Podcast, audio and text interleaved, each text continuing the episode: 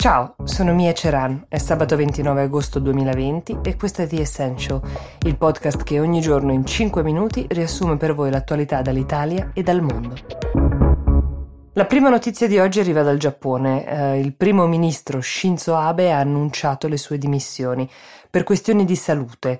Dall'adolescenza soffre di problemi all'intestino, um, adesso si sono uh, sicuramente aggravati, l'arrivo della pandemia lo ha reso molto più vulnerabile e verrà sottoposto a cure piuttosto intense che gli impediranno di svolgere le sue funzioni. Questo è quel che lui stesso ha detto. Anche il suo primo mandato si era interrotto per motivi di salute, era il 2007, c'erano a dire il vero anche degli scandali piuttosto pesanti sul suo conto. Dovrebbe rimanere in carica fino al settembre 2021 e in questo anno il Partito Liberal Democratico eleggerà un nuovo leader. Il Parlamento poi dovrà approvare la scelta. Che eredità lascia Shinzo Abe? Intanto a 65 anni è l'uomo che ha guidato il paese più a lungo. In questo record ha battuto il suo prozio Eisaku Sato, che ha governato 50 anni prima. Si può dire che la sua formula economica abbia aiutato il paese perché il deficit si è stabilizzato, il PIL è cresciuto, si può dire sicuramente che le Abenomics, come è stata ribattezzata la sua formula, abbiano funzionato. Il suo obiettivo invece è di rendere il Giappone un paese più armato militarmente, solo parzialmente invece riuscito. Nel 2015, quando era al massimo del suo vigore politico, era riuscito a far passare una legge che permetteva alle forze armate di muoversi per difesa collettiva, ovvero di intervenire a sostegno degli alleati anche quando non era il Giappone stesso ad essere sotto attacco ma non gli è ancora riuscito di modificare la Costituzione, come vi ho raccontato proprio in questo podcast, per dare al paese un'autonomia militare rispetto ai propri alleati, come ad esempio gli Stati Uniti per potersi difendere da eventuali attacchi. La Cina e la Corea del Nord sono i paesi che più preoccupano il Giappone in questo momento. Un altro progetto non andato in porto era quello di sentirsi chiamare Abe Shinzo e non Shinzo Abe.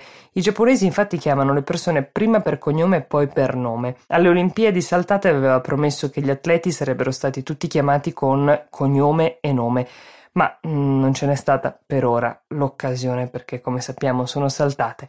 Chissà se nel giorno del suo effettivo addio riuscirà a farsi salutare dai media del mondo come Abe Shinzo. C'è un altro nome che forse non conoscete, del quale però vorrei che conservaste la memoria. È quello di Ebru Timtik, avvocato per i diritti umani morta dopo 238 giorni di sciopero della fame in un carcere di Istanbul. Era stata accusata da Erdogan di avere legami con il Fronte Rivoluzionario della Liberazione Popolare, un gruppo dichiarato terroristico dal governo, ma la vera ragione per cui è stata presa di mira era il suo lavoro eh, di avvocato in Turchia per chiedere un giusto processo per quanti sono stati incarcerati con dei processi eh, che possiamo con un eufemismo definire fittizi una sorte che ha condiviso con chi difendeva purtroppo. La polizia turca ha provato a impedire sia ai sostenitori di Ebru Timtik di partecipare al suo memoriale e ha anche lanciato gas lacrimogeni e proiettili di gomma ai manifestanti che hanno organizzato una marcia di protesta contro il trattamento della donna nel carcere e contro tutti gli avvocati per i diritti umani che sono incarcerati in questo momento. Se Ebru Timtik è morta, c'è da sperare che invece la sua battaglia viva. Infine vi do un breve aggiornamento in chiusura su quel che accade in Europa, dove il numero dei contagi cresce un po' ovunque, specie nei paesi del sud dell'Europa. La Francia, 6.000 casi al giorno, ha reso obbligatoria la mascherina anche all'aperto nelle città di Parigi, Marsiglia e da oggi anche Strasburgo e nelle relative regioni. Pena una multa da 135 euro.